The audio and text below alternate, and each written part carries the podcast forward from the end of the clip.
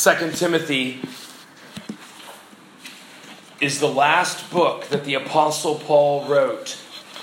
It was written around 67 AD. You may want to write that at the top of your Bibles. Right at the top, just put the number 6 7 so that you will not forget that it was about 35 years that the Apostle Paul has been a Christian. He has now been a believer for a longer number of years than he was an unbeliever.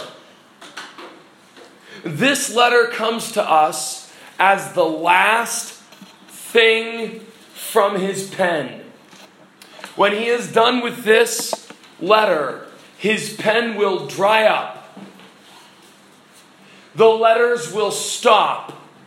The sword will flash his head will come off, his spirit will go to God, and the words, Well done, good and faithful servant, will be heard. As the most remarkable example of Christian godliness who has ever lived on this earth, finishes his ministry. This is his 13th letter, unless he wrote Hebrews in which case it's his 14th letter. But I think no matter who wrote Hebrews, whether it was Apollos or whether it was Luke, there's a growing literature that says that Luke might have written the letter to the Hebrews. No matter who wrote it, it seems undeniable that Paul the Apostle helped to train the writer of Hebrews. It's filled with Pauline teaching. And here tonight we see the last thing that he has to say. What would you say? Almost like the words on your tombstone. What words would you put if you just had one letter? You've got one last chance to speak. What would you say? We're about to see what Paul would say. And it is filled with glory and power for his church. You, you tonight should go away from here with your spiritual batteries charged up because this letter has power. You should go away from here tonight ready to serve the Lord because this letter has all of that inside. Let's see it. 2 Timothy chapter 1. Paul, an apostle of Jesus Christ by the will of God, according to the promise of life which is in Christ Jesus. And now skip down to verse 3. I thank God, whom I serve from my forefathers. Wait just a minute, Paul. Weren't you a murderer? Weren't you a man who took Christians and put them in prison? And when they plead for, pled for mercy, you had closed ears. Weren't you the man who whipped Christians? Weren't you the man who separated mother and child, husband and wife? Are you saying you served God from your forefathers? Paul is saying, as I get ready to die, I'm an old man now, and I'm looking back to all the godly believers from all the ages. I'm looking back to Abel, who lost his life at the hands of Cain. And our Lord in Matthew 23 says, Abel was a believer. He's looking back to Enoch, who was righteous and God took him. He's looking back to Noah, who alone found grace in the eyes of the Lord. He's looking back to Abraham, who was called by God. And because of his faith, Abraham was chosen as the example of faith. He's looking back to Jacob and Joseph and Judah. He's looking back to Moses, who wrote five books of the Bible.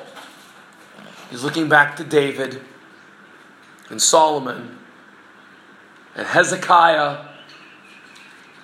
He's looking back to Jeremiah and Isaiah and Daniel and Ezra and Nehemiah. He says to them, Now look back at the heritage we've seen. Paul is a conservative. He's someone who takes the best of the traditions of the past and keeps them going. He's a conservative in verse 3.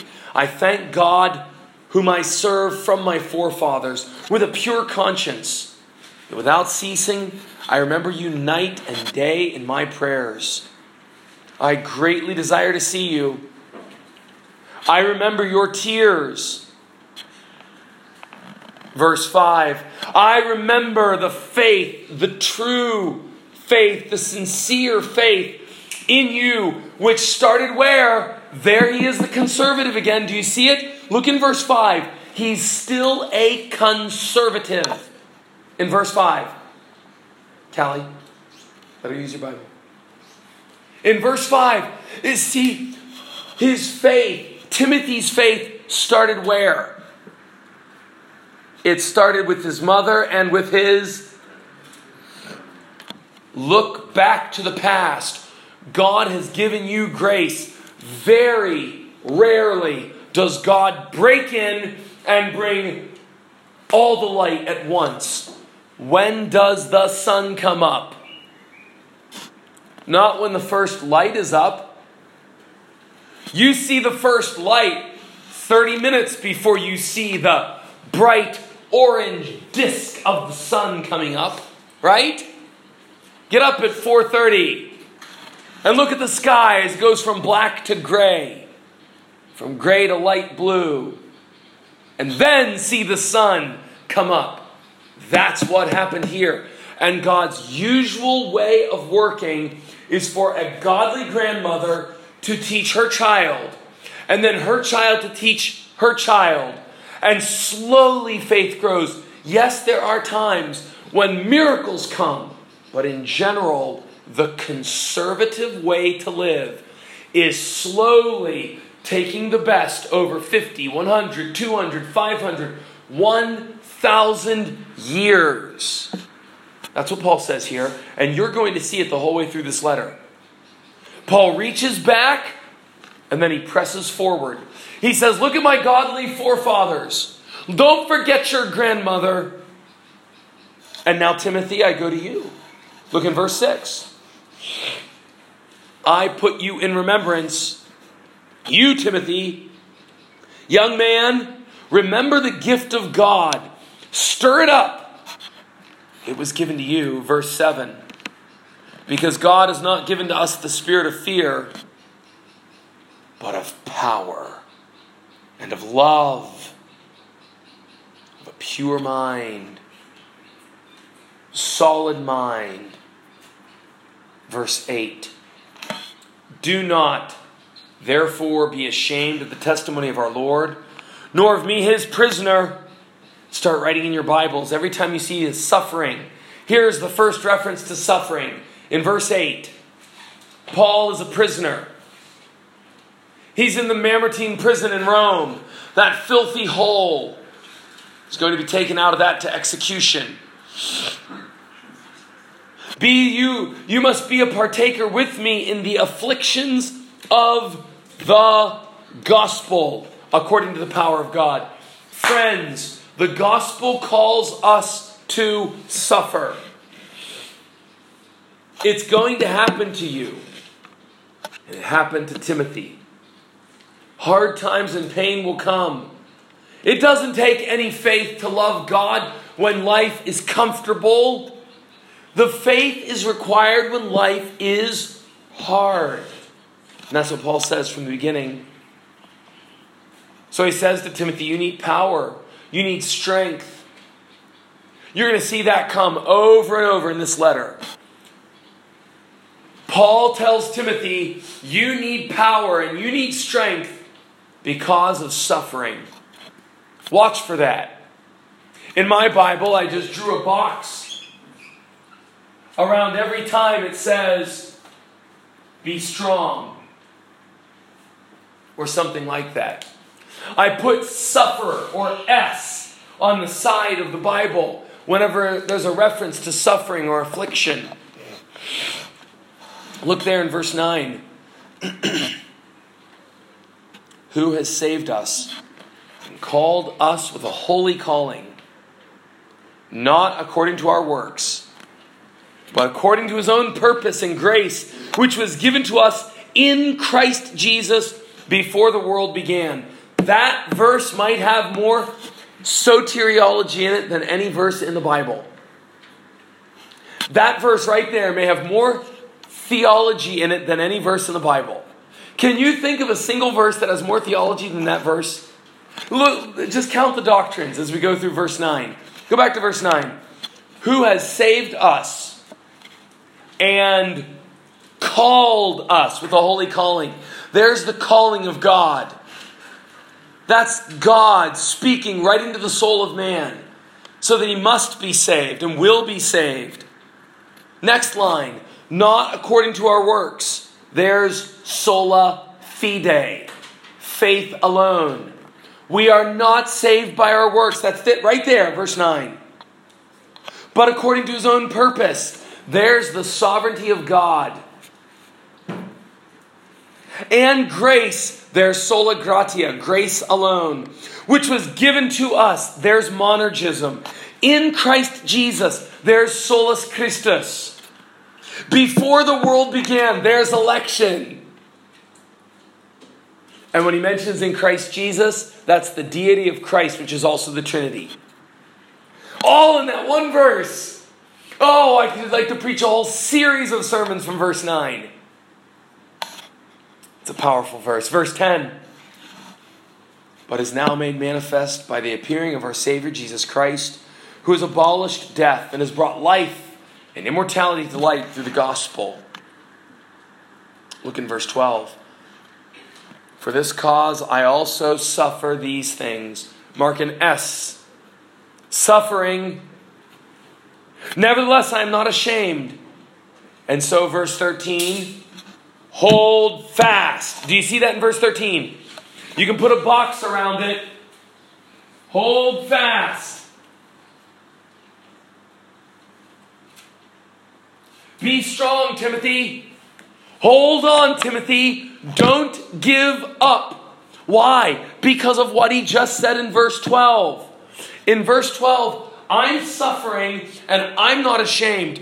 Timothy, you've got to be like me. You're going to suffer. They're going to hurt you. Don't you let go. Let go of what? Verse 13. What is Timothy supposed to hold on to? Dorothy, can you tell me in verse 13? Okay, Alpheus. What is he supposed to hold on to in verse 13? Pattern of sound voice. The pattern. Dorothy, your Bible needs the word pattern. I've got to get you a better Bible. Form, pattern, tradition. Look down there in verse 13. Hold on to the pattern or the tradition. That's conservatism. Where do you get traditions from? You don't download them today. You get them from your fathers. You get them from the past. Have you ever noticed on the front of our songbooks what it says? Songs and creeds for faithful adoration.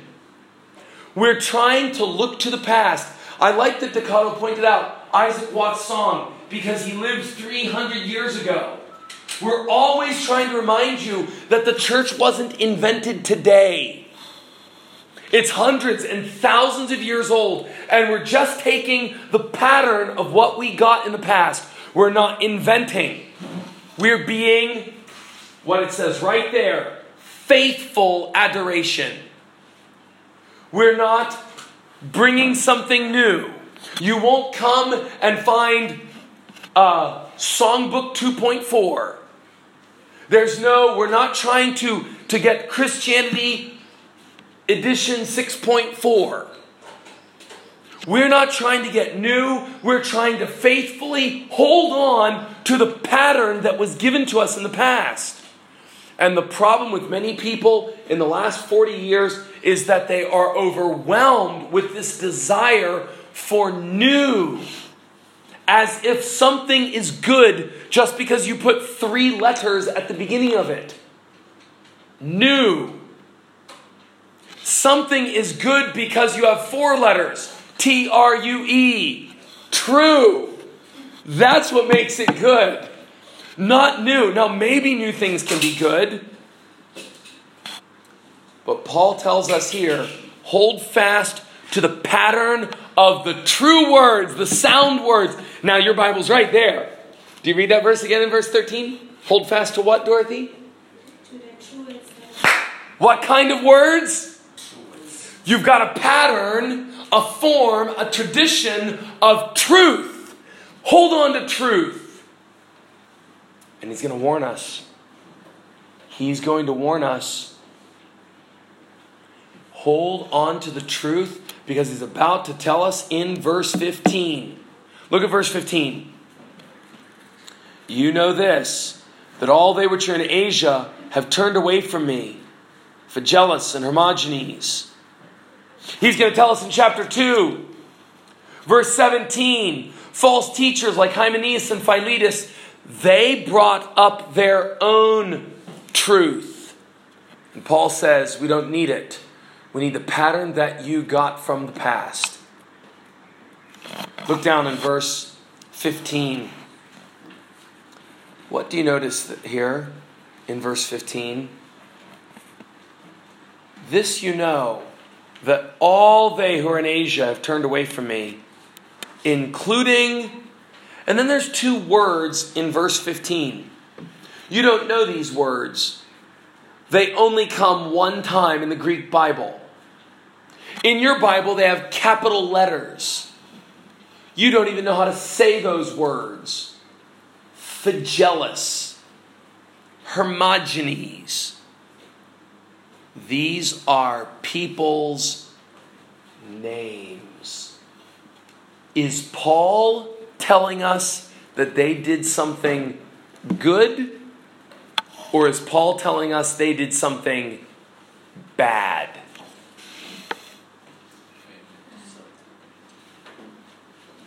Paul judged people and he put their names in the Bible. And they called themselves Christians. Because they followed Paul for a long time. But when they left Paul back in Asia, Paul said, I just want you to know those guys, if you see them, don't trust them. And he gave us their names so that we would know it might happen today. It can happen today that someone here at Grace Bible could turn away or lie or steal or bring false doctrine, and we love you today. But if you act like Phygellus and Hermogenes, we might say your name in public, like Paul did. That's judgmental. It's biblical.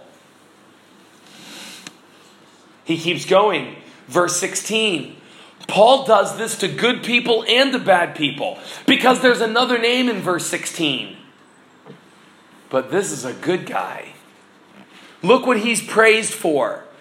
Verse 16 The Lord give mercy to the house of Onesiphorus. He often refreshed me. He was not ashamed of my chain. When he was in Rome, he came and found me, searching diligently. The Lord grant to him that he may find mercy of the Lord in the final day. And in how many things he ministered to me in Ephesus, you know very well. Onesiphorus was an average Christian who supported missionaries. That's what he did. He's known because he took his money and his time and he helped missionaries. Are we doing that? Paul does it both ways. In verse 15, hey, those guys said they were Christians. Watch out for them. Hey, that guy said he's a Christian. He's a true Christian. How do I know? The way you can tell almost without a doubt. Do they help missionaries? That's it. Do they help people who are out planting churches in poor places? That's it. Onesiphorus did. And he worked hard. He searched for Paul. He gave money to Paul. He made sure, as much as possible, Paul could keep going. And Paul puts his name in here. Verse chapter 2, verse 1. Therefore, my son, you must be strong. Put a box around that. It's actually the fourth time he's told us to be strong. Chapter 1, verse 7. God has not given us the spirit of fear, He's given us power. Chapter 1, verse 13. Hold fast, grip, don't let go. The pattern of truth. Chapter 1, verse 14. Keep the good things that have been given to you. Chapter 2, verse 1. Be strong in the grace that is in Christ Jesus. And let me just say to you, are you like Timothy? There's no shame in being like Timothy. Timothy is one of the great Christians. Are you like him by your personality? Are you naturally fearful or timid? Are you the kind of person that things in life bother you more easily than other people? Paul tells Timothy to be strong in the grace that is in Christ Jesus. Look in verse 2. He says, Commit these things to faithful men. Look at verse 3. Wow, this is a great word in verse 3. Take part in suffering. Danae, what does your Bible say in verse 3? Join with me in suffering. Alpheus, what does yours say in verse 3? Endure hardship. Endure hardship. Dorothy, verse 3. Take your part in suffering. Take your part. Join with me. I don't know how these preachers who preach prosperity can handle a verse like that. Take your part with me. Paul, your head's about to be cut off. Paul, you're sitting in a poor prison where rats are running over your feet at night. Exactly. Get ready, it's coming to you too. Paul, you'll never build a church that way. I know. The churches I build are terrible, but the churches that God builds last, even if you tell them, join with me in suffering, take part in pain. And people come. God saves people. God saved you that way.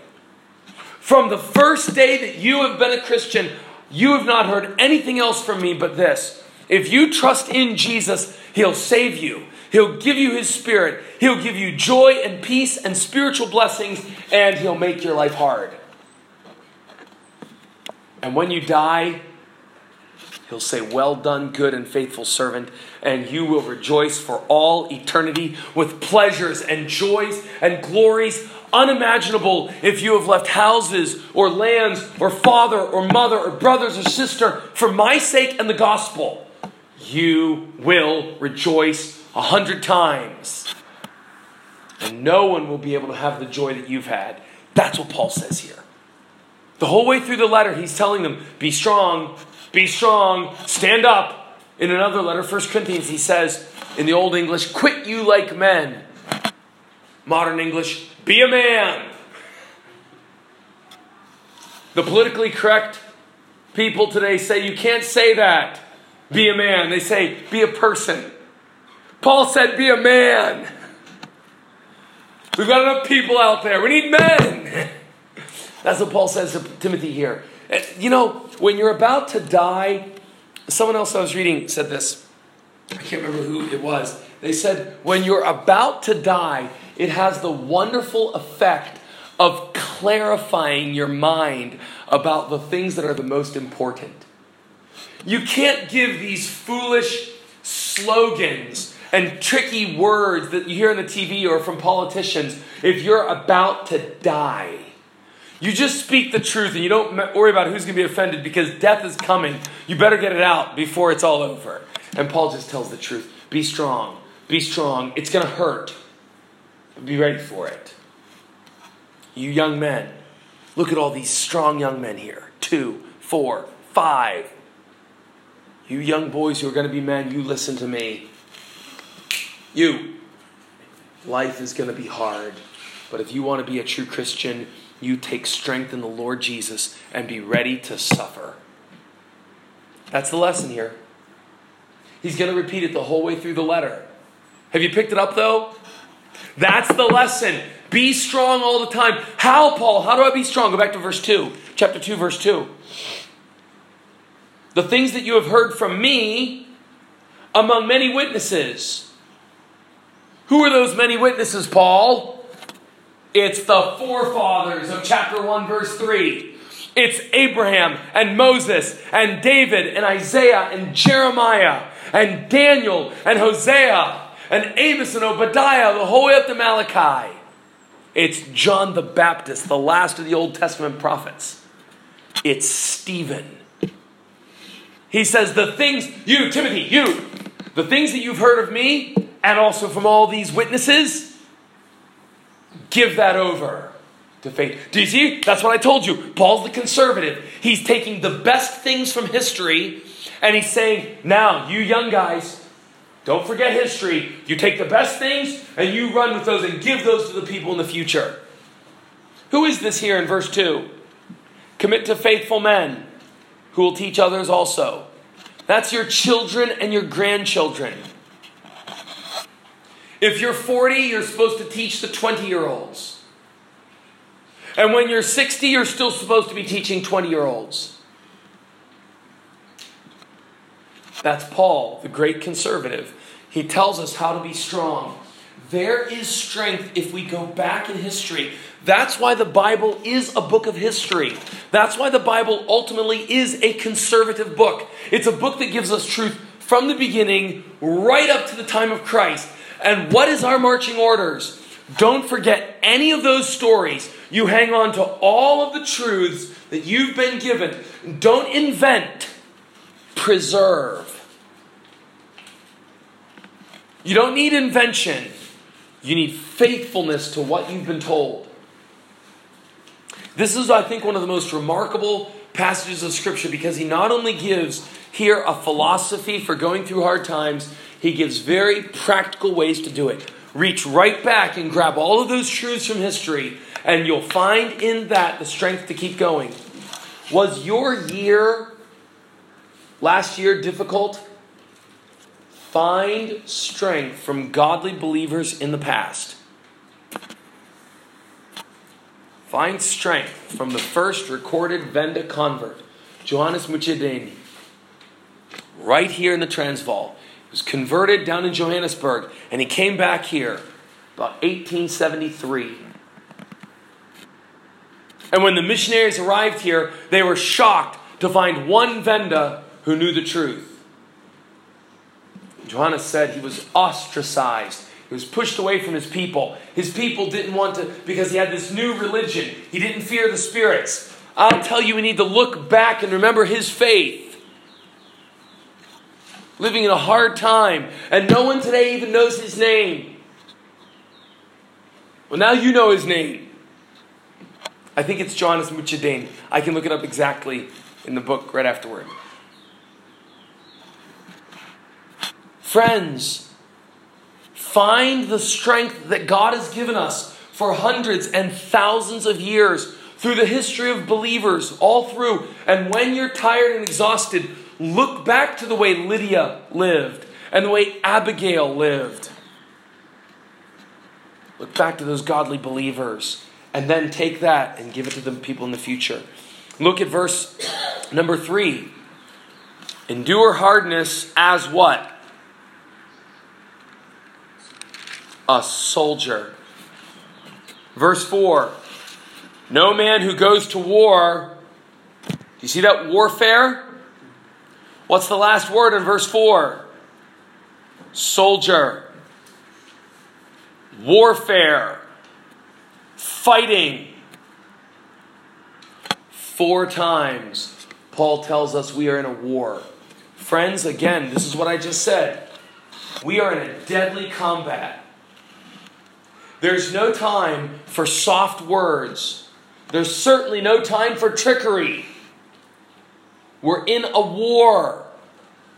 Let's be open and plain and clear. When we come to someone, let's be clear about the gospel we're preaching.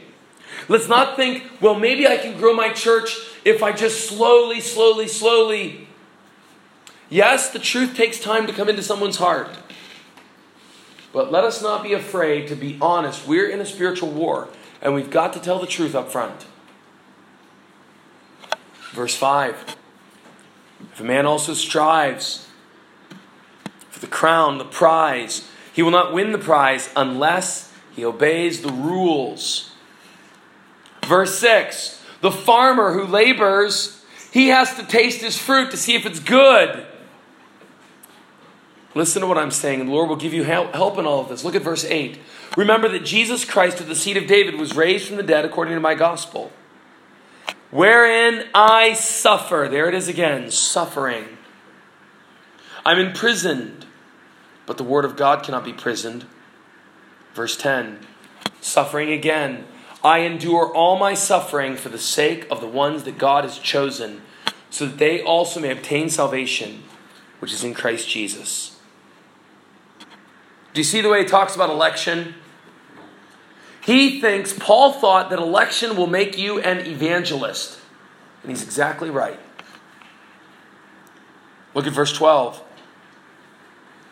If we suffer, we will also reign with him. If we deny him, he will deny us. There it is. Suffering again. And a reward if we suffer. Now, I've told you in chapter 1 that he's conserving something. Can someone tell me what he's conserving? What is he conserving? You can say it in different ways truth, tradition, heritage, the pattern of sound words. Look down in verse 14. of these things, remind them and charge them before the Lord that they do not waste their time with words that are profitless to the subverting of the hearers. That's the exact opposite of truth. Paul is fighting a war over truth. John MacArthur wrote a book called The Truth War. He's exactly right. It's a war over truth. So don't listen to people who are wasting their time on profitless talk. Look at verse 16. But shun foolish and worthless babbling. This will only increase to more ungodliness. Wow. And watch out for them, verse 17. Their words will eat like cancer. Oh, and let me just name two people here. What are their names? What are their names in verse 17? Hymenaeus, Philetus. These are two false teachers, and he names their names. Paul shames people with their names four times in this epistle. Are you marking down all the verses? Chapter 1, verse 15. Chapter 2, verse 17 chapter 4, verse 10, chapter 4, verse 14. Paul's shaming these people. We're told today, don't judge. We're told today, you can't say that. That's not nice. Paul wasn't of that opinion, and he was inspired by the Holy Spirit. He judged people repeatedly. And I've already reminded you, not just the bad. He writes the bad people four times. He writes the good people too. Onesiphorus. And at the end of the letter, you're going to see he names all the good people. He judges. Paul says, that's a good one, that's a bad one. That's a good one, that's a bad one. We need to do that. We need to be growing in our discernment so we can tell, ah, that's a good one, that's a bad one, that one's in the middle. We'll have to wait and see. Paul could do this because he was not a weak wristed, effeminate, girly man. He was a man who knew I'm dying for Jesus. So I'm going to tell you fight like a man, be a soldier, be strong, don't be weak. Look back at all those men who died. And you be strong like that too, Timothy. You teach those people. We already learned last week. Timothy, as a young man, probably in his young 20s, like you, was supposed to come into this church. He was supposed to come right up to men older than him. Oh, you can't do that in African culture. I've got news for you. You can't do it in white culture either. Young people can't come up to old people and rebuke them. But Paul says, Timothy, go right up to these older men and you stop their mouths. That's bold. That's strong. That's what God calls men to do. And keep looking. Look at verse 18. Concerning the truth, they have erred. Do you see Paul judged them? They, they went away from the truth. What were they saying? The resurrection is past already. And what have they done? With their false doctrine, what have they done in verse 18? They destroyed the faith of some people. That means, let's just be very clear, these guys who called themselves Christians and were preaching as if they were pastors had so changed the Bible that they were sending people to hell. Imagine what that means to stay under God's eternal wrath. And that's why Paul says, we don't play around. It's a war, Timothy. They're going to hell, Timothy. The false teachers are coming in with Christian words and Christian terms. We judge them. We warn the people. And then look down at verse 19. Nevertheless, even with the false teachers coming in, don't worry, the foundation of God will be sure. It's sealed by this the Lord knows the ones that are His. There's Calvinism again. God knows the ones that are His. He knows how many people in this church are true Christians. He knows how many people in this town will be converted. He knows them. They're not lost to God, and they cannot be and will not be. Keep going. And therefore, let everyone who names the name of Christ do what? Depart from iniquity. This is what we learned in 1 John. Paul is marvelous. What a glorious teacher. He's been talking about truth all the time. So I can imagine some man who's very gifted with reading and with writing, reading this letter and thinking, that's right. I need to sit at my desk and write all these things down. And Paul says it's not enough to hold to the truth. You have to actually live the truth as well. Do you see it? It's what we're seeing in 1 John. There's a doctrinal test. That's the test of truth. And there's a practical test. That's how am I living my life? I know young men right now who want to be pastors or elders in a godly church, but because they cannot get control of pornography, they're not departing from iniquity, they cannot be elders. Well, Paul, what if they have all the truth? That's not enough. It's a truth war, but not only a truth war. That's why I say when we preach the gospel, we must not only speak true words, we must speak it in such a way that men and women leave their sin. It's not enough to give a lecture about the truth. I've got to present it to you so that when you go home tonight, you are afraid of sin. You hate sin. Something in your stomach turns and is disgusted by it. That's what God wants us to be here, departing from iniquity. He goes on to explain that more in verses 20 and 21. Then look at verse 22. Now he tells Timothy the kind of lifestyle. Not only must you depart from iniquity, but verse 22 What's the first word of verse 22? Run. Youthful lusts. Run away from that, but follow what? Righteousness, faith, love, peace, with all the other believers who call on the Lord out of a pure heart. Verse 23 Be discerning. Foolish and unlearned questions, stay away from them. They just stir up strife. Stay away from foolish questions. I hear teachers sometimes say, Oh, there's no such thing as a bad question. Just go ahead. What's your question? No, Paul says there's some dumb questions. There are some questions that the goal of those questions is to push you out of the truth. It's not really an honest question. How do you tell if a question is a good question or a bad question? The attitude and motive of the questioner. Is the questioner asking because he wants to somehow be helped into the truth?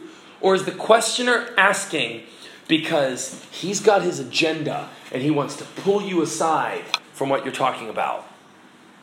In one sense, I would say there's no bad questions if they come from a mind that's teachable.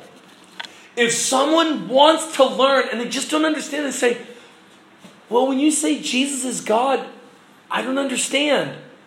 That's a great question. Answer it. But if someone comes and says, You say Jesus is God, how can that be? How can that be? With those eyes, with that tone of voice, sorry, you can go your way. If you want truth, there's answers, but stay away from the questions that are just there to stir up strife. Be discern. Again, it's judgment. Do you see? It's all judgment. We're told don't judge today, and that's why the church is in such a wreck. We can't judge anything, so we don't judge.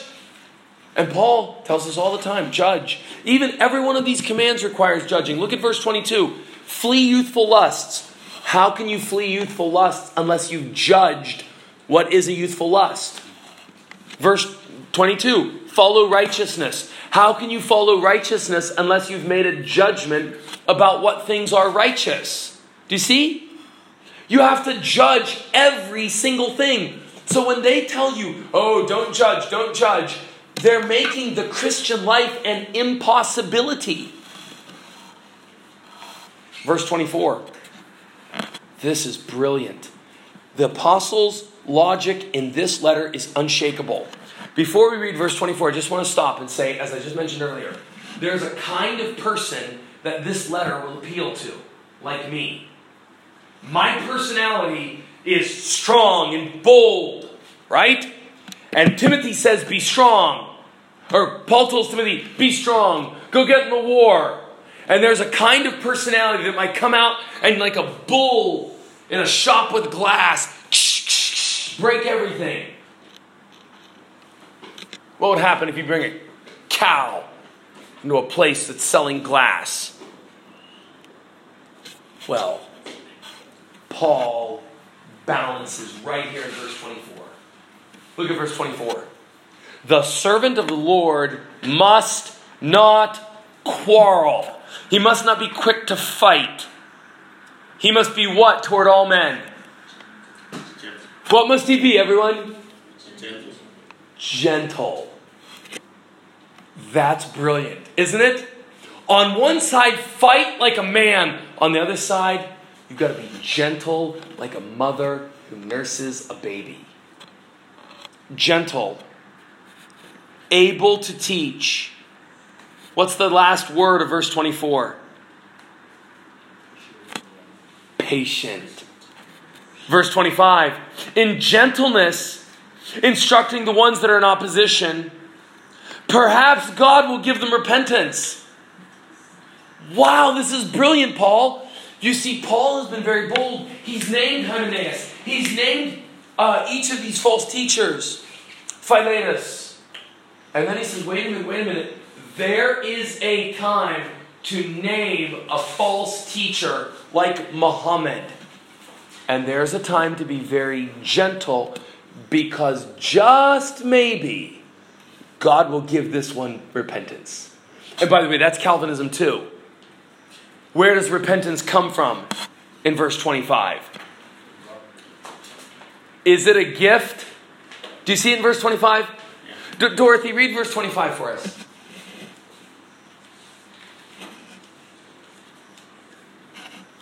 Who is gentle, who is gentle as you correct opponents, for it may be that God will give them the opportunity to repent and come to know the truth. God might give them. Did you hear that? Maybe God will give it to them. It means they don't have it until He gives. The, the doctrines of grace are all through the letters of Paul. There it is. And perhaps they will recover themselves from the snare of Satan because they've been captive, taken captive by him at his will. In chapter 3, we're back to the truth war. And know this in the last days, dangerous times will come.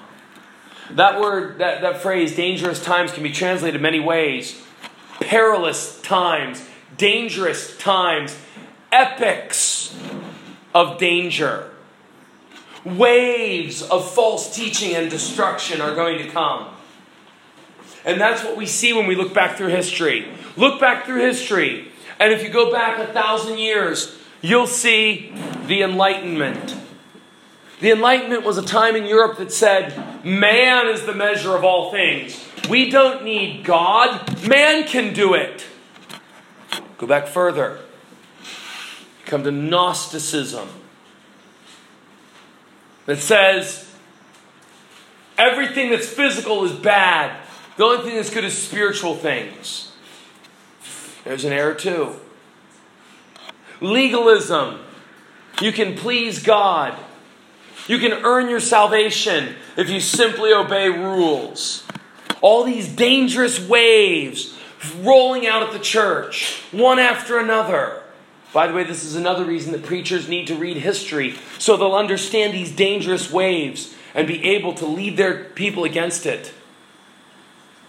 After enlightenment, see the dangerous waves evolution, Marxism, feminism, social justice, wave after wave. Paul warned us know this, in the last time, it's just going to be one wave after another beating on the church. Why? Look in verse 2. 18 sins are listed here. 18 sins. Men will be lovers of their own selves. Covetous means they love money. Boasters, proud, blasphemers, disobedient to parents, unthankful. Unthankful. Have we ever lived in a time that is more ungrateful? People get electricity for free. And if it goes off for a day, they complain. How many of them have written letters to thank the government for the electricity? Right? Verse 3 heartless, unforgiving, slanderous, out of control, cruel. Can I tell you what cruel is? That's in verse 3.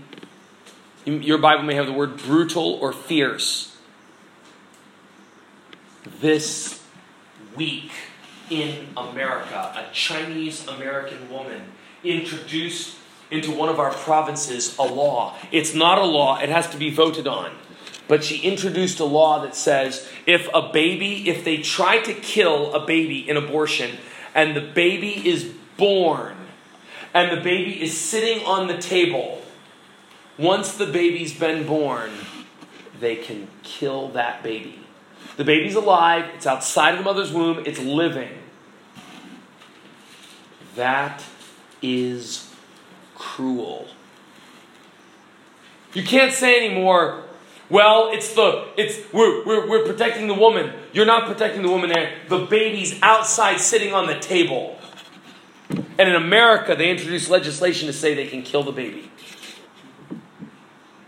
Cruel people. Listen to the stories of people who suffered crime here in this country. Cruel people looking for ways just to torture people. Cruelty. Despisers of those that are good. Verse 4 treacherous, reckless, conceited, lovers of pleasures more than lovers of God. Where are the people tonight to hear the Bible? How many people right now are watching TV? They would rather have that than hear the Bible. Right? Lovers of pleasures more than lovers of God. How much money was spent on sports last year? Compare that to how much money was given to planting churches in this country. Verse 5 they have a kind of godliness, but they deny the power of it. They really have no power in their religion. You see, that's interesting because the charismatics talk about power, don't they? They talk these days about having great power. Look at the miracles we can do. Look what we can do. Really? Paul says if you have power, you'll leave the sins. Those 18 sins, you'll stop them. That's real power. Look at verse 6. It's not politically correct, so if you're offended, then you might just want to stop and take your scissors and cut verse 6 out. For this is the kind who creep into houses and they lead captive what kind of women? Gullible, foolish, silly. They lead women astray who are foolish and gullible and silly. The Bible never says that about men. He's warning you here. He tells us men are wicked. He warns you here watch out. Watch out, ladies. You're going to get the grant on the last day of the month. And the first week of the new month, there's going to be a crusade with a big offering. And they're going to do whatever they can to get your money. A woman out here in Wayani told us over five years she had given 250,000 Rand to a prosperity church.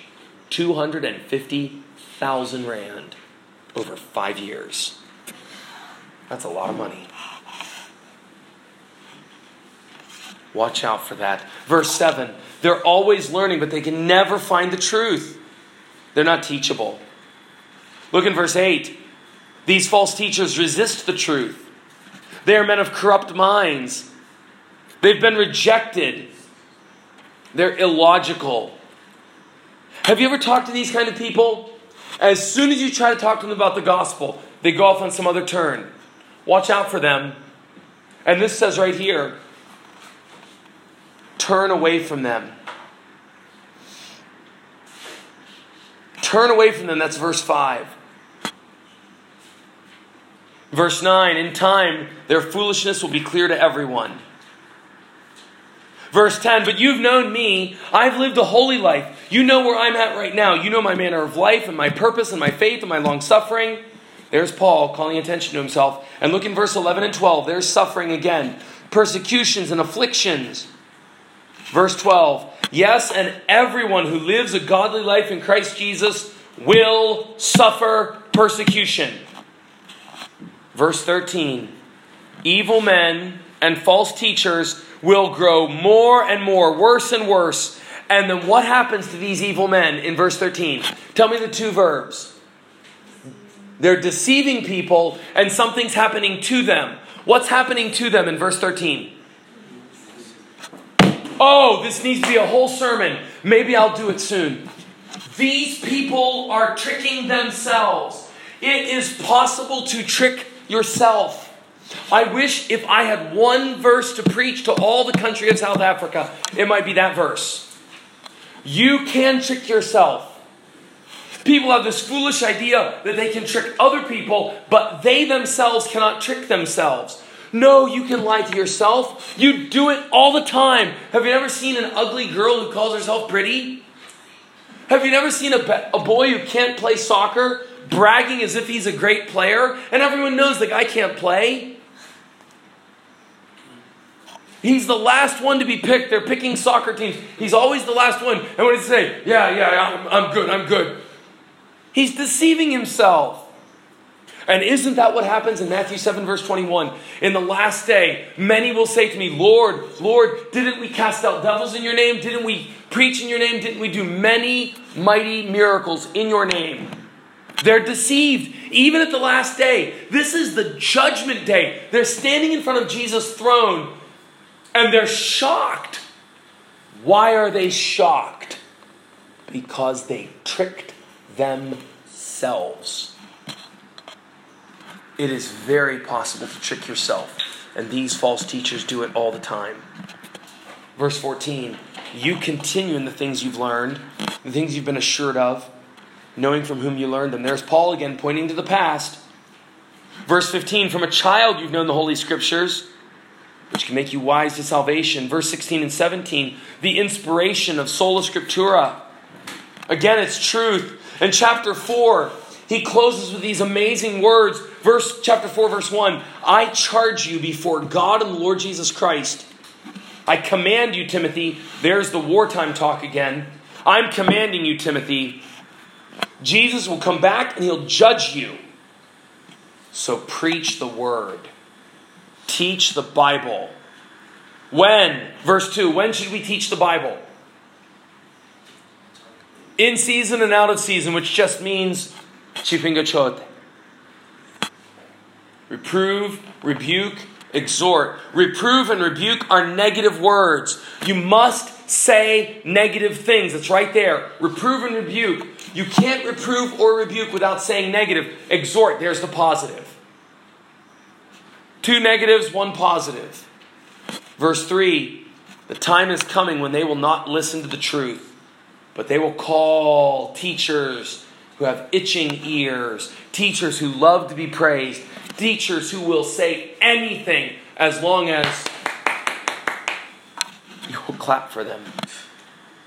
Again, look at verse 4. They turn your ears from the truth and they turn your ears to myths, foolish talk, wasted words. It's a truth war.